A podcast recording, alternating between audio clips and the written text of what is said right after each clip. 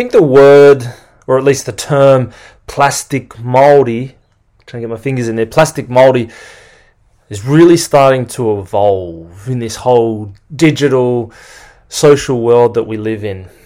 You know, for a long time, it's been used as a derogatory term. You know, the term plastic, meaning that it's you know it's it's it's inferior, it's fake, it's of less of quality, lesser quality. So if you're plastic, then you're a fake. You're not as good as as the non-plastic. You know, all those sorts of things. And you know, I type in, I could type in plastic Māori on Google right now, and there's an article that comes up from like 2011 that talks about this new term, plastic Māori. So it's a term that's been around for a long, long time now, and used in a quite a derogatory sense.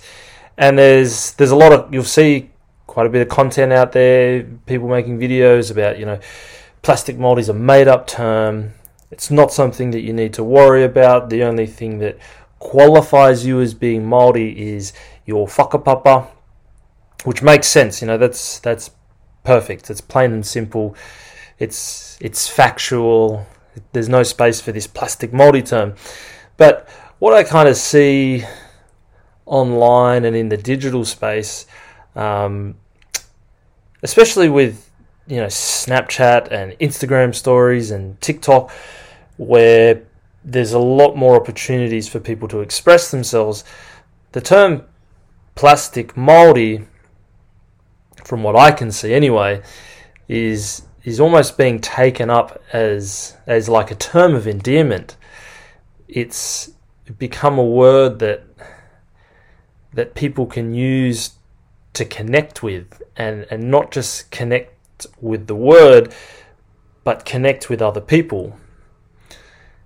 And I was thinking like in terms of if you thought of it in terms of a scale, like at one end you've got you know really high well look there's two things on the scale one is knowledge and two is the practice of that knowledge you know practicing the knowledge the execution of the knowledge so at one end you've got people that are very knowledgeable and practice what they preach you know they're the they're practitioners in their fields they know a lot about their own Māori identity. They know a lot about culture. They know a lot about te reo. They know a lot about whakapapa. They know a lot about different iwi and their connections. And they they practice what they know.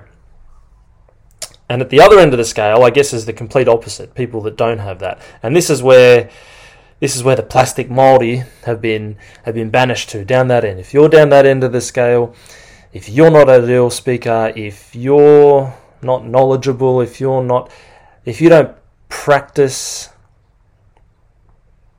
your cultural knowledge, cultural beliefs, if you don't stand up for for for for attacks on on our culture, on our people, then you're a plastic Māori. Whack! You get hit with the plastic Māori stick. But I think the way it's evolved is that, like I referred to that article before, it's been around since, you know, earlier than 2011. It's been around for a long time. And I think it's been around for so long now that the the effect of it being a negative term is starting to wear off. It's kind of like it's kind of like the grenade getting thrown over the over the brick wall. The plastic Māori grenade keep kept getting thrown over for so long, and it kept blowing up on the other side and affecting people and um, really diminishing people. But the grenade's going over now, and I think people are catching it. they're holding it and they're almost throwing it back over. In a sense that it's it's now a term of endearment. It's a term that you know people can use as as like um, a, to, to, to provide, you know, a subset of identity um, beneath, you know, being Māori. It's almost like a new demographic being carved out in that in that, that societal grouping of people. It's this demographic of I'm I'm part of the plastic Māori crew, and that's okay.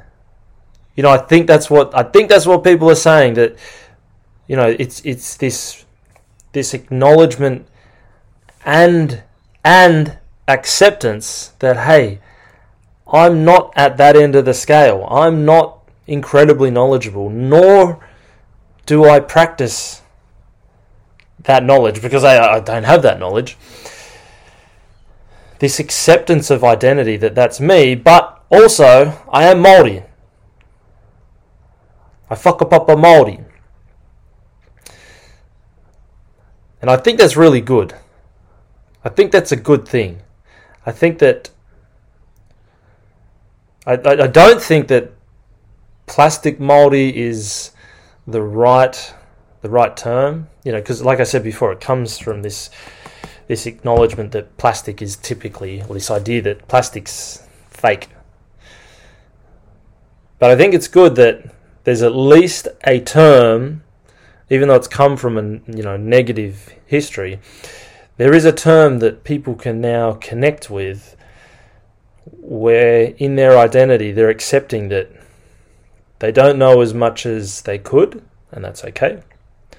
For whatever reason, whether they've been blissfully ignorant, they've been purposefully ignorant, they've grown up in an environment that didn't support that, all of those things. Um, there's a, there's acceptance and there's acceptance of self. Unfortunately, it's through that word, but at least there's some acceptance. Because there's, I think there's enough trouble in the world today with people struggling with identity, especially young people. Man, they got it, they got it really, really tough. I, I do really, really feel for them, particularly with the the pressure, the social pressures that come along with social media, and you know the the issues of that, that they have in social groupings, and that doesn't stop at the school gate. It follows you all the way home. It follows you into your bedroom. It follows you under the covers, all through this little device called a phone. And so, at least, at least that's one part of a solution to that identity issue, identity crisis, maybe we want to call it. That people are at least comfortable with using that term to define themselves. Because without, I think without that term and without any other term, there, there really is no, there's no other word for it. There's just not a word for it. You know, in sports, we think of a sportsman, you know, the, the professionals in in rugby league, for instance, the Andrew Johns, the Stacey Jones, the Jonathan Thurstons, they're the professionals in that field in that, that body of knowledge, that world that they live in. Then you've got the semi-professionals. Then you've got the amateurs. Then you've got the know, the rough dudes that just sit down at the pub, screaming, screaming at the screen, you know, counting their tab dockets. There's there's in in the identity of being Maori, there's or any any sort of I guess cultural identity, racial identity. There's there's no terms that define. I not that I know of anyway. Maybe I'm wrong. Maybe you could let me know. There's no terms that define whether you're extremely knowledgeable, whether you don't know a lot, whether you're somewhere in between, whether you're like a third of the way along. You know, it's it's really really hard because there's no there's no real way of quantifying it. It's kind of a a qualifying process. And the term plastic Maori at least qualifies you somewhere along that scale. And it's at this end. And it's not to say that that's a bad thing, but, you know, that's just where you are. You can change that position whether you want to or not. You don't have to. But at least, at least you can find some sort of commonality. And from there, with that acceptance of self identity, you can then start to connect with other people that you resonate with, that you're familiar with, people like you. That's why I go to a rugby club to join people that have a common interest in rugby. That's why anyone goes to any sort of social group. So there's, you know, they can connect with people that they feel safe with, that they, they get along with, that they have common thoughts, ideas, experiences. And so, just to go back to what I said at the start about the term plastic Māori is evolving, I think it that that's why it's it's evolved from being the negative connotation, the thing that bullies would throw over the fan, the grenade that the bullies would throw over the the brick wall to do damage, and it's actually been taken up by the people that it was that was meant that were meant to be being hurt by that term.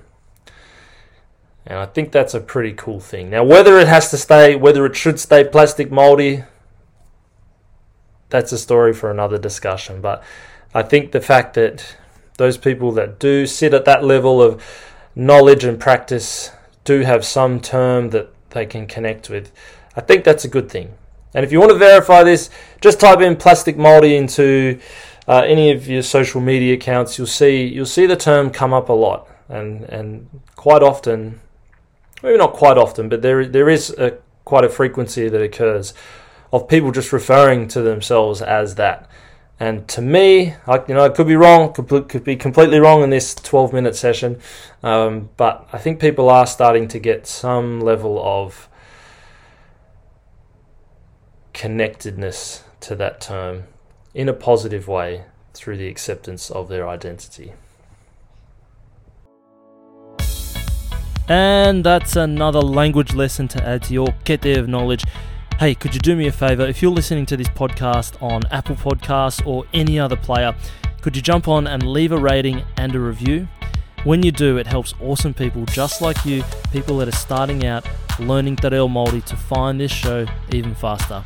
If you want to catch up, I'm always hanging out in the Starting in Te Reo Māori Facebook group, so you can jump over to Facebook, search that, and we can catch up there. And one last thing, if you're ready to get started, if you're looking to take a more formalized approach to learning Te Reo Māori, you can check out my self-paced course at startingintereomāori.com forward slash self-paced course, or you can check out a link for it in the description of this episode. And that's it from me. I'll see you on the next episode of the Starting in Te Reo Māori podcast.